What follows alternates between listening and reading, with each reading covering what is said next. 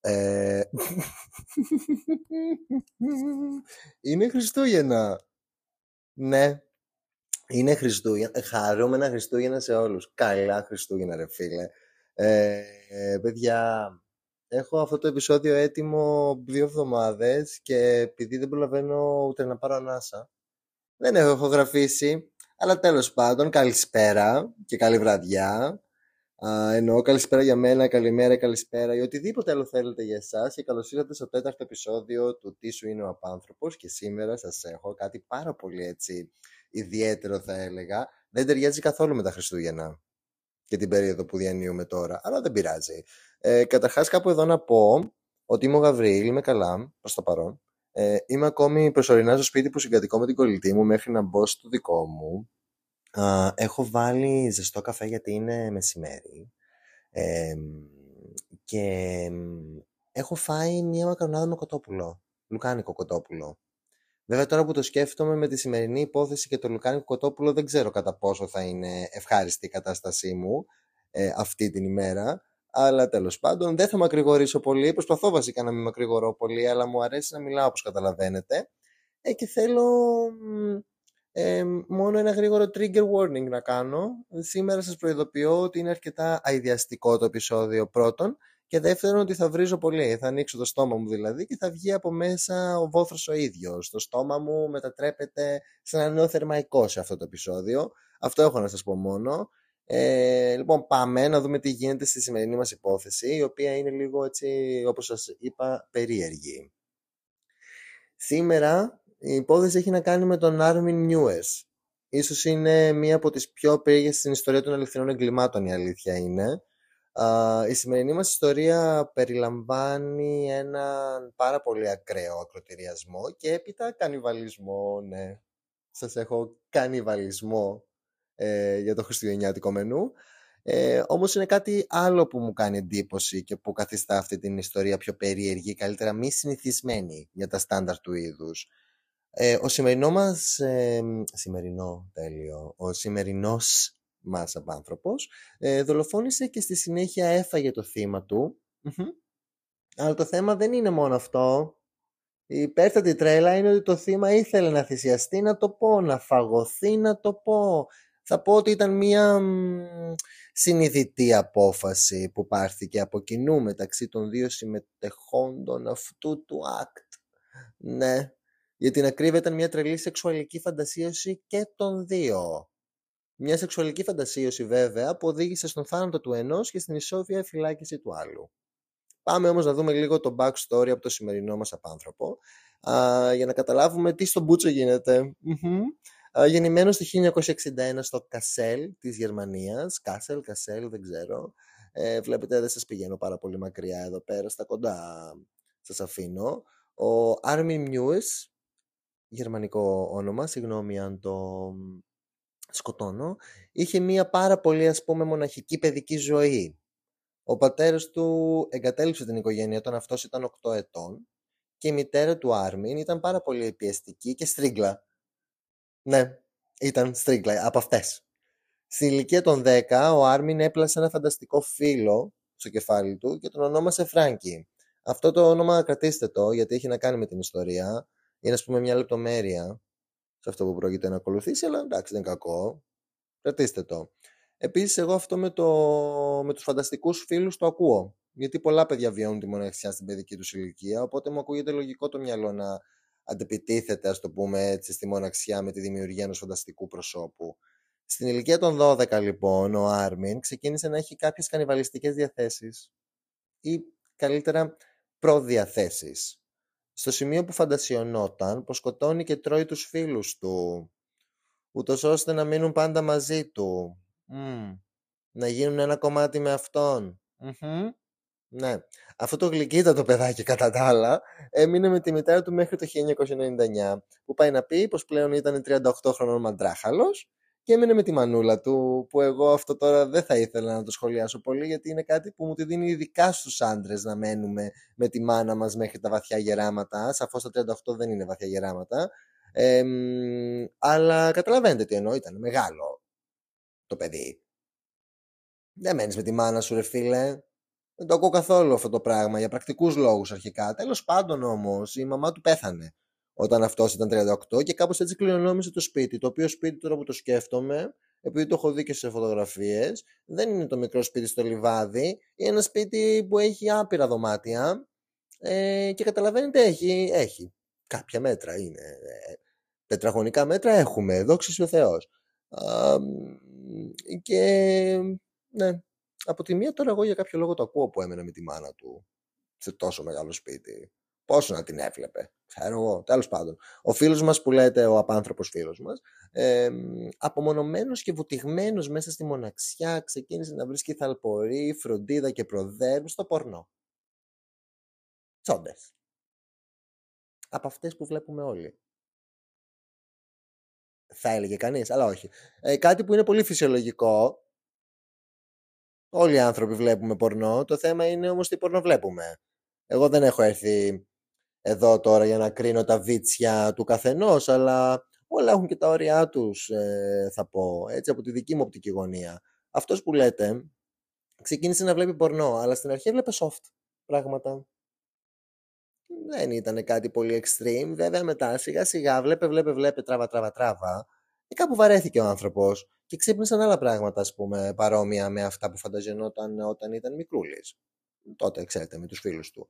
Από αυτό φαντάζομαι καταλαβαίνετε ότι μιλάω για τον κανιβαλισμό που είχε στο μυαλό του από μικρό και αθώο παιδί, που ήταν και ξεκίνησε να ψάχνει τέτοια πράγματα online και το 2000 βρήκε ένα site το οποίο λεγόταν Cannibal Cafe Forum. Εκεί για πρώτη φορά έβαλε μια αγγελία. Ήταν forum, ξέρετε πώς είναι το Reddit, που γράφεις ό,τι θέλεις Κάτι τέτοιο φανταστείτε. Ε, η Αγγελία έγραφε «Ψάχνω για ένα νεαρό καλοδιατηρημένο ηλικίας μεταξύ 18 με 30 για να σφαχτεί και να καταβροχθιστεί». Εγώ εντωμεταξύ τώρα ξέρετε, μόνο και μόνο στη σκέψη δεν περνάω καλά με αυτό που ζητάει ο αγαπημένος μας εδώ πέρα. Δεν, δεν, δεν, δεν μ' αρέσει η ιδέα. Ωστόσο, εμένα μπορεί να μην μου αρέσει σαν ιδέα, αλλά πάρα μα πάρα πολλοί άλλοι το βρήκαν καταπληκτική ιδέα. Σου λέει τέλειο, ξύπνησα σήμερα και η απόλυτη κάβλα μου θα είναι να με σκοτώσει κάποιος και να με φάει. Ρε φίλε και, και ναι θα είναι τέλειο. Ε, βέβαια να λέμε και του στραβού το δίκιο. Οι περισσότερες απαντήσεις που πήρε είχε να κάνει μόνο με τη φαντασίωση αυτής της πράξης και όχι με την εκτέλεση.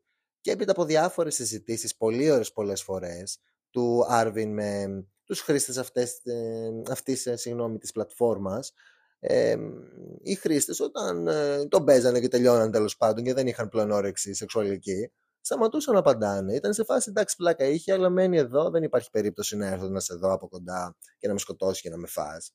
Ε, ντελούλου φάση, δεν, δεν το ακούω. Μέχρι που μία μέρα ε, ο Άρμιν πήρε μία απάντηση από έναν τύπο, τον οποίο τον έλεγαν Μπορκ Χωσέ. Δεν ξέρω αυτός ήταν, αν ήταν Γερμανός, αν ήταν, ξέρω εγώ, Λατίνος αυτός ο τύπος που λέτε ήταν πάρα πολύ δεκτικός σε όλη την ιδέα του όντως να βρεθούν από κοντά και όντως να κάνουν αυτή τη φαντασίωση πράξη στο σημείο που βρέθηκαν. Ναι, πήγε αυτός ο τύπος ε, στο σπίτι του Άρμιν και αφού είδε το χώρο γύρω-γύρω συμφώνησε πως θα μείνει. Όμως όταν έφτασε η στιγμή για να ξεκινήσει όλο αυτό το τριμπούρδελο, θα πω εγώ, γιατί δεν μπορώ να το πω διαφορετικά, ο Χωσέ άλλαξε γνώμη. Ο Άρμιν ξενέρωσε πάρα πολύ με αυτή την απάντηση γιατί είχαν μπει ήδη στη διαδικασία ενώ είχαν κάνει σεξ, είχαν φτιαχτεί πάρα πολύ περίεργα έτσι ε, πραγματάκια ε, ο Άρμιν είχε δέσει το Χωσέ δεν μπορούσε να κουνηθεί υπήρχε συζήτηση το ότι είσαι έτοιμος να σε σφάξω και τα λοιπά και τα λοιπά και τα λοιπά πριν αρπάξει τον παλτά ο άλλος. Και λέει ο Χωσέ στην αρχή ναι Πάμε, το έχουμε. Αλλά όταν είδε τον Παλτά, όχο, κατούρισε πάνω του και ήταν σε φάση, Α, όχι, δεν θέλω. Οπότε ο άλλος τον άφησε ελεύθερο. Του είπε, χίλια συγγνώμη, αν τρόμαξε, νόμιζα ότι ήμασταν σύμφωνοι για το τι θα γίνει σήμερα. Προφανώς δεν είμαστε. Δεν σου κρατώ κακία όμως, είσαι ελεύθερος να φύγεις. Τίμιο. Τίμιο θα πω εγώ; Να ξέρουμε και τα όρια μας. Δεν είχαν βάλει safe word, αλλά όταν ο άλλος είπε ότι ρε παιδί μου, εντάξει, εγώ τελικά δεν γουστάρω να πεθάνω σήμερα, ε, και να φαγωθώ bro μου. Ε, μου ακούγεται πάρα πολύ γελοίο, αλλά τι να κάνεις, βίτσια είναι αυτά. Ο άλλος, ο δικός μας ο άνθρωπος τίμιος, φίλε, εντάξει bro, δεν υπάρχει θέμα, θες να φύγεις πλάκα, είχε γεια σου. Οπότε κομπλέ. Αλλά δεν πτοήθηκε πολύ ε, ο Άρμιν, γιατί ξαναπήγε στο φόρουμ και έβαλε και άλλη αγγελία με το ψευδόνυμο Φράνκι. Αν θυμάστε καλά ποιος ήταν ο Φράνκι. Ήταν φανταστικός φίλος που είχαμε πλάσει στην παιδική μας ηλικία, τότε που είχαμε το θεματάκι με τη μοναξιά. Ε, και που λέτε αυτός ο Φράνκι, ο Άρμιν δηλαδή, α, έβαλε την ίδια αγγελία. Πάλι με το ίδιο ηλικιακό γκρουπ, με την ε, προτίμηση να είναι καλοδιατηρημένος, καλογυμνασμένος, όμορφος κτλ. κτλ. Και περίμενε να δει αν θα βρει κάποιον να συμμετέχει σε αυτή την πράξη. Ο Άρμιν έλαβε σχεδόν γρήγορα μια θετική απάντηση από ένα 43 χρονών. Τύπο. Τον Bernd Jürgen Brandes. Συγγνώμη, δεν ξέρω γερμανικά, δεν ξέρω να προφέρω γερμανικά. Αλλά ήταν 43 χρόνων αυτός. Ε, Εντελώς εκτός από το ηλικιακό γκρουπ. Και σε φωτογραφία που τον είδα εγώ, εντάξει, τον πετάς από το κρεβάτι, δεν είναι και πιο κούκλος. Αλλά τέλος πάντων, αυτά είναι τα γούστα. Ε, ο Μπέρντ ήταν ένας ε, bisexual άντρας που διατηρούσε μακροχρόνια σχέση με μια κοπέλα. Ωστόσο η κρυφή του επιθυμία ήταν να σκοτωθεί, να δολοφονηθεί, να φαγωθεί, ξέρετε τέτοια πράγματα. Είχε μια αιμονή όμως αυτός με την ακροτηρίαση γεννητικών οργάνων. Και όποιος κατάλαβε, κατάλαβε. Όποιος δεν κατάλαβε, εννοώ ότι ο τύπος ήθελε να του κόψει τον μπούτσο και κάπου εδώ τα λουκάνικα που έφαγα αρχίζουν να ανεβαίνουν σιγά σιγά. Δεν νιώθω πάρα πολύ καλά. Επίσης, ο ίδιος πίστευε ότι ο Άρμιν θα ήταν ο ιδανικός άνθρωπος για να του δώσει αυτή του την ικανοποίηση και να του πραγματοποιήσει αυτή του την επιθυμία. Αυτοί οι δύο που λέτε ξεκίνησαν να μιλάνε online και να συζητάνε τα, το πιο ποιος είναι ο ιδανικός τρόπος για να γίνει αυτό και μετά πώς θα εξαφανιστεί το πτώμα του κτλ. κτλ, κτλ. Μιλάμε ότι πάλι δεν θέλω να κρίνω, αλλά δεν γίνεται να μην σχολιάζω τουλάχιστον τα βίτσια μερικών ανθρώπων. Δηλαδή, το, τι, τι, τι φασούλα είναι αυτή. Γίνομαι λίγο κακός, γίνομαι λίγο πουριτανός, να το πω, γίνομαι λίγο περίεργος. Αλλά δεν τα ακούω ρε παιδιά τώρα αυτό. Δηλαδή, κάπου όπα. Περνάει ένας μήνας τέλος πάντων πάνω κάτω. Αυτοί συνεχίζουν να μιλάνε με μηνύματα ο Μπέρντ πήγε στο σπίτι του Άρμιν στις 9 Μαρτίου του 2001. Έχει μπει το Millennium δηλαδή. Το σπίτι του Άρμιν ήταν αυτό που λέμε χαοτικό. Αχούρι, να το πω, μες στην πίχλα. Με τα περισσότερα δωμάτια να είναι γεμάτα από άχρηστα πράγματα της χορεμένης της μανούλας του. Όταν οι δύο άντρες όμως μπήκαν στο σπίτι, ο Άρμιν οδήγησε τον Μπέρντ στο δωμάτιό του, το δικό του, το, το, όχι το παιδικό, αλλά καταλαβαίνετε, το bedroom. Πρώτα έκαναν έρωτα. Αλλά έρωτα. Έτσι το περιέγραψε ο Άρμιν. Α, και μετά του έδειξε τα δωμάτια στα οποία θα μπορούσε να εκπληρωθεί η φαντασίωσή τους. Ο Άρμιν όμως ήθελε τον Μπέντ να είναι πιο χαλαρός. Οπότε θεώρησε ότι η πιο ωραία λύση είναι να του δώσει ηρεμιστικά, αλκοόλ και ένα ολόκληρο μπουκάλι από σιρόπι του βήχα. Μπιζολβάν. Όταν ο Μπέρντ ξεκίνησε να ζαλίζεται, ξεκίνησαν με όλη αυτή τη φαντασίωση. Όμως πριν γίνουν όλα αυτά, ο Άρμιν είχε στήσει μια κάμερα για να τραβήξει όλη τη διαδικασία. Σου λέει να το έχουμε και σε βίντεο. Α πιω λίγο καφέ, γιατί τώρα εδώ πέρα ξεκινάνε τα βαριά. Δώστε μου ένα λεπτάκι. Αχ. Λοιπόν. Για πάμε τώρα. Τέλος πάντων, αυτός ξεκίνησε να ζαλίζεται, που λέτε, ο Μπέρντ. Και ξεκινάνε σιγά σιγά τη διαδικασία. Ε, στείνει και την κάμερα ο άλλος, ε, πατάει το record και πάει μπροστά του. Ο Άρμιν γονάτισε μπροστά στον δεμένο Μπέρντ και πήρε στο, θα το πω όσο πιο κόσμια μπορώ, ε, πήρε στο στόμα του το πέος του ο Άρμιν δηλαδή, ξεκίνησε να παίρνει τσιμπούκι από τον ε, δεμένο, τον Μπέρντ. Συγγνώμη σε κάποια σημεία θα ακουστεί λίγο soft porn. Uh, λυπάμαι, δεν φταίω εγώ. Ελπίζω να φοράτε ακουστικά και να μην το έχετε στα ηχεία και να σας ακούνε οι μανάδες σας, οι πατεράδες σας, οι συγκατοικοί σας, τα γόρια σας, τα κορίτσια σας, τα δεϊδέμ σας, δεν ξέρω με τι βγαίνετε. Βάλτε ακουστικά τέλος πάντων. Ε, ξεκινάει και του παίρνει πίπα, χλαπα, χλουπα, χλαπα, χλουπα, και πάνω στην πίπα ξεκινάει να το δαγκώνει λίγο παραπάνω. Mm δάγκωσε, δάγκωσε, δάγκωσε, δάγκωσε αυτός, ήθελε να του κόψει το πουλί με τα δόντια. Δεν τα κατάφερε όμως, γιατί συνήθως δεν είναι τόσο εύκολο να κοπεί του τσολιά. Ωστόσο, ξεκίνησε να αιμορραγεί πολύ, γιατί ας πούμε είχε δημιουργηθεί μια κάποια πληγή. Δεν είχε κοπεί. Δεν είχε πέσει κάτω, αλλά έτρεχε αίμα. Και ήταν κόκκινο, όχι μπλε σαν αυτά που λέει ο Πετρέλης. Οπότε σου λέει, Α, τι θα κάνουμε τώρα, μισό να πεταχτώ στην κουζίνα. Μ, Πάει στην κουζίνα, βρίσκει ένα κουζινομάχαιρο και σου λέει αυτό θα κάνει τη δουλειά. Και γυρνάει πίσω στο δωμάτιο που ήταν δεμένος ο άλλος με την μπούτσα έξω. να τρέχουν τα αίματα και τα λοιπά. Ένα, δύο, τρία, κλακ, πάρ την μπούτσα κάτω. Ωστόσο ο άλλος, ναι, του το έκοψε. Για να το πω λιανά. Πήγε με το μαχαίρι εκεί πέρα, του δίνει μία, δύο, πέφτει το πουλάκι του, τον ευνουχίζει στην κυριολεξία. Ωστόσο, ο άλλος παιδιά ούτε να λιποθυμήσει από τον πόνο, αιμορραγία, τίποτα. Παρόλο που ήταν μέσα στη μαστούρα, από όλα αυτά που είχε πάρει, ήταν ξύπνιος και ήξερε τι γίνεται ακριβώς. Ήταν ζαλισμένος βέβαια, αλλά ήξερε 100% τι γίνεται. Αιμορραγούσε γενικά αυτός, καταλαβαίνετε, γιατί ξαφνικά από εκεί που κρέμεται κάτι ανάμεσα στα σκέλια σου. Ε, και ξαφνικά δεν κρέμεται τίποτα. Ένα κενό. Πού λέει και η Δύση. Εν τω μεταξύ έχουμε πιάσει πετρέλαιο, Δύση, τους πάντες. Πού να ξέρουν αυτοί τώρα οι άνθρωποι ότι θα καταλήξω ε, να λέω τα ονόματά τους σε μια τέτοια ιστορία. Ε, ε, ε, τέλος πάντων, αιμορραγούσε αυτός στο θέμα μας. Πάρα πολύ αίμα έχανε και του λέει ο δικός μας, ο Άρμιν, ε, του λέει κάτσε να σε πάρω στην μπανιέρα. Τον λύνει, τον σηκώνει, τον πάει στην μπανιέρα, τον ξαπλώνει εκεί πέρα. Ετοιμοθάνατος θα μπορούσε να πει κάποιος. Δηλαδή ο Άρμιν περίμενε ο Μπέρτ να πεθάνει γιατί σου λέει του έκοψε τη μαλαπέρδα. Ο άνθρωπος αιμορραγεί. Και θα ψοφήσει. Πού θα πάει; Ναι, όχι. Δεν πέθαινε, παιδιά, με τίποτα. Τον απέθαντο είχε. Ε, περίμενε ο δικός μας ο Κακομήρη. Ε, μπασκέ, ψοφήσει ο άλλος, δεν ψοφούσε, σου λέει δεν πειράζει, ας κάνω λίγο υπομονή, θα πεθάνει κάποια στιγμή. Γυρνάει όμως ο Μπρέντ και του λέει: Θέλω να μου κάνεις μια χάρη. Παρακαλώ, του λέει ο δικός μας. Παιδιά, δεν νομίζω να είσαστε έτοιμοι γι' αυτό που θα σας πω. Ας, ας πιω λίγο καφέ ακόμη, γιατί ούτε εγώ είμαι έτοιμος. Μισό. Μμ. Λοιπόν,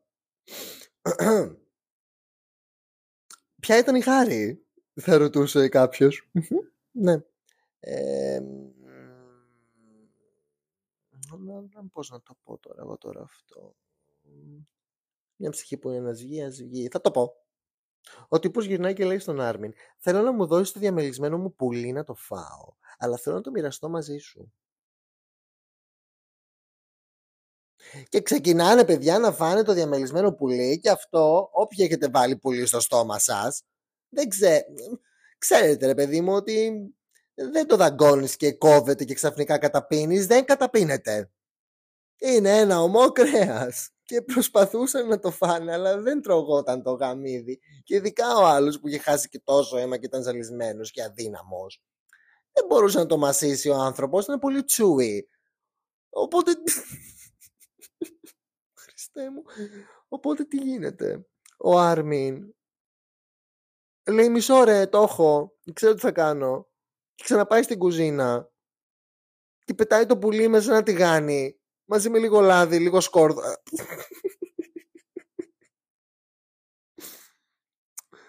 Παιδιά, δεν σας κάνω πλάκα. Πήρε το πουλί και το μαρίνα ρε. Με λίγο σκορδάκι και λίγο λατάκι. Και συγγνώμη που γελάω. δεν ξέρω τι άλλο να κάνω. Το τηγάνισε με όλα τα μπαχαρικά γιατί ήταν και μερακλής και το σερβίρι να το φάνε. Αλλά ήταν και λίγο... Αλλά του άρπαξε κιόλας λίγο στη φωτιά. Και είχε καεί. Και δεν ήταν... Ήταν λίγο άνοστο, λίγο... Τέλος πάντων. Ε, το φάγανε. Το, το τηγανίσανε και φάγανε το πουλί του, παιδιά.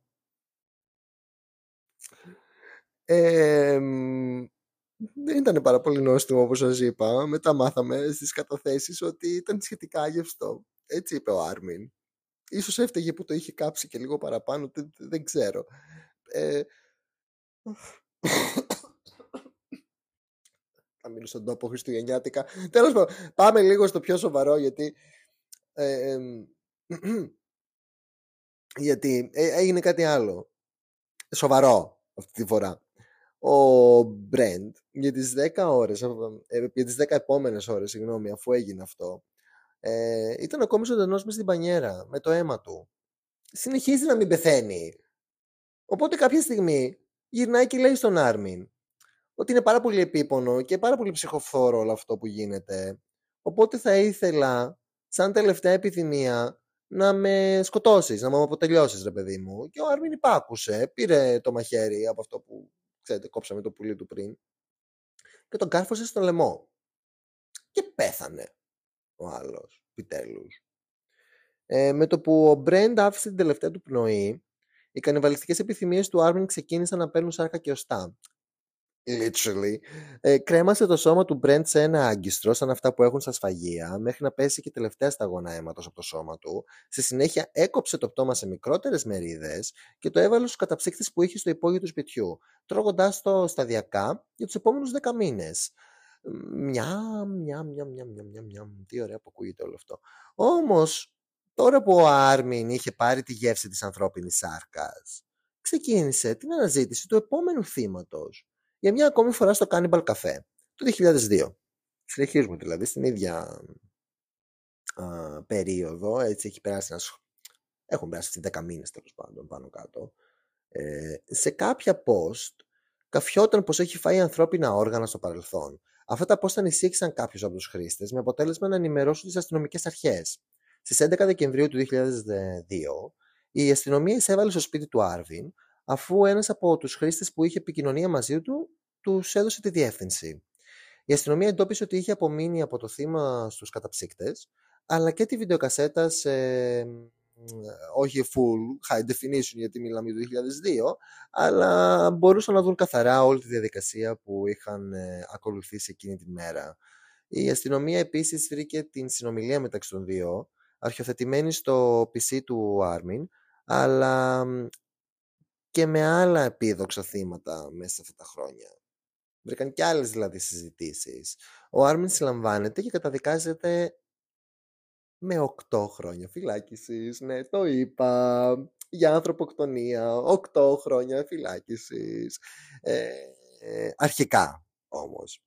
Γιατί η υπόθεση δημιούργησε μεγάλο τόρο παγκοσμίως για την ιδιαιτερότητά της σχετικά με το γεγονός πως το θύμα ήθελε να πεθάνει και να φαγωθεί λίγο καιρό αργότερα, γι' αυτόν ακριβώς το λόγο, επειδή είχε πάρει πάρα πολύ μεγάλη ε, έκταση, έχω χάσει τα λόγια μου, η ποινή δεν αρκούσε στα μάτια του γερμανικού δικαστηρίου αυτή με τα 8 χρόνια. Με αποτέλεσμα η υπόθεση να ανοίξει για άλλη μια φορά, να ξαναδικαστεί ο Άρμιν από την αρχή και να καταδικαστεί σε ισόβια όπου παραμένει μέχρι και σήμερα, γιατί είναι ζωντανός.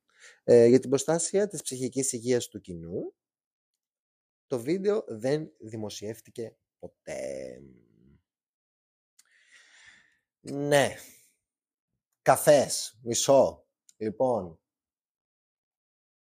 αυτή ήταν η ιστορία. Εγώ τώρα δεν ξέρω. Συνεχίσω να λέω ότι δεν, δεν θέλω να κρίνω ρε παιδιά, αλλά τώρα ε, ε, εγώ γενικά είμαι πάρα πολύ σεξουαλικά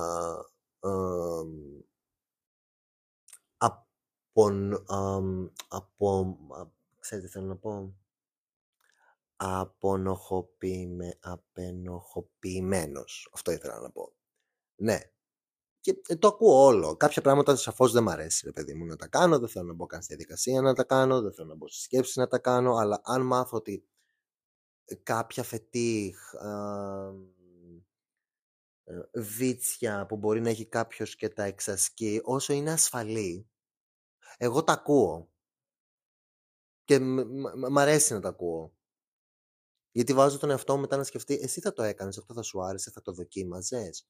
Αλλά τώρα, δεν μπορώ να πω ότι μου ακούγεται απόλυτα ψυχικά ok και υγιές το να θέλεις να κάνεις σεξ και μετά να σφαχτείς και να φαγωθείς. Δεν το ακούω. Επίσης δεν καταλαβαίνω για ποιο λόγο... Δηλαδή μπορείς να βάλεις όσα πουλιά θέλεις στο στόμα σου. αρκεί να το κάνεις καλά. Αλλά να το κάνεις όσο αυτό το πουλί είναι μέρος ε, του σώματος. Όχι αφού το κόψεις. Το κόβεις ρε φίλε και ζητάς ότι θες να το λες, θέλω να το φάω. Και ο άλλος λέει ναι, οκ, πάμε να το τηγανίσουμε όμως πρώτα. Δηλαδή, τώρα κάποια πράγματα είναι υπέρκουλα. Στο δικό μου το κεφάλι. Ελπίζω και στο δικό σας. Ελπίζω να μην με ακούει κάποιος που είναι into cannibalism και είμαι τώρα εγώ που σας κάνω shaming. Ε, αλλά ναι, τέλος πάντων, αυτή ήταν η ιστορία η σημερινή. Ε, να πω επίσης ότι αυτή η ιστορία έχει τριγκάρει τόσο πολύ τον κόσμο ε, που έχει ερμηνευτεί και από... Α, όχι ερμηνευτεί, πώς να το πω ε, πολλές ιστορίες σε διάφορα show, thriller ή και σε ταινίες μικρού μήκους κτλ. κτλ έχουν εμπνευστεί πάρα πολύ και έχουν πάρει πάρα πολλά στοιχεία από αυτή την ιστορία. Ε, όπως σας είπα το βίντεο δεν δημοσιεύτηκε ποτέ γιατί ήταν άκρος ε, ανατριχιαστικό. Μόνο σπασμωδικά κάποια ε, κάποιες σκηνές από αυτό το βίντεο έπρεπε να παίξουν στο δικαστήριο. Για τους ένορκους, για, τους, ε, για τον δικαστή, ε, για τους δικηγόρους, για όλους ε, τους, ε, αυτούς τέλος πάντων που είναι εκεί πέρα μέσα στα δικαστήρια. Αλλά ναι, δεν ξέρω, εγώ όταν μάθαινα την ιστορία σταδιακά και διάβαζα και είδα και εικόνες, Ήμουν σε φάση... Δεν περνάω καλά. Γι' αυτό, αν δεν περνάω εγώ καλά που απλά τα διαβάζω, για να σας τα πω, εκεί είναι που κολλάω και λέω πώς μπορεί αυτός που ήταν μέρος σε αυτό το show, ας το πούμε, να πέρασε καλά με όλο αυτό. Τέλος πάντων. Λοιπόν, θα πρέπει να σας αφήσω. Ε, να ζητήσω συγγνώμη που άργησε να βγει το επεισόδιο, αλλά Sorry, κάτι έγινε με το μικρόφωνο. Λυπάμαι αν κόβεται λίγο περίεργα και ξαναξεκινάει λίγο περίεργα. Τέλος πάντων, ε, ήθελα να ζητήσω συγγνώμη που καθυστέρησα γιατί γίνεται ένας χαμούλης στην προσωπική μου ζωή τον τελευταίο καιρό. Ε, με δουλειές, μετακομίσεις, σε ένα χάος. Ένα χάος. Ε, συν τις γιορτές, συν χίλια δύο, τέλος πάντων. Το πήρατε όμως το επεισόδιο και ήταν και πάρα πολύ spicy. Να τα λέμε κι αυτά. Σας το άργησα, αλλά είχε ζουμάκι. Κάνω συνειρμούς. Αλλά είχε ζουμάκι, παιδιά, η υπόθεση. Είμαι ο Γαβριήλ, αυτό ήταν το τέταρτο επεισόδιο του Τι σου είναι ο Πάνθρωπος. Ελπίζω να είστε πάρα πολύ καλά μετά από αυτό που ακούσατε. Λυπάμαι για αυτό που ακούσατε. Θα τα πούμε στο επόμενο επεισόδιο. Ε, σας αγαπώ πάρα πολύ. Καλά Χριστούγεννα και καλή πρωτοχρονιά. Θα τα πούμε στο επόμενο επεισόδιο που συνεχίζω να λέω επειδή είναι ένα τριμπούρδελο αυτή τη στιγμή η φάση. Δεν ξέρω καν ποιο είναι. Αλλά θα το βρω και θα σας το δώσω. Φιλάκια πολλά. Καλά Χριστούγεννα, υγεία, δόξα, χρήμα σε όλους και να τα περάσετε τέλεια με τους αγαπημένους σας. Φιλάκια!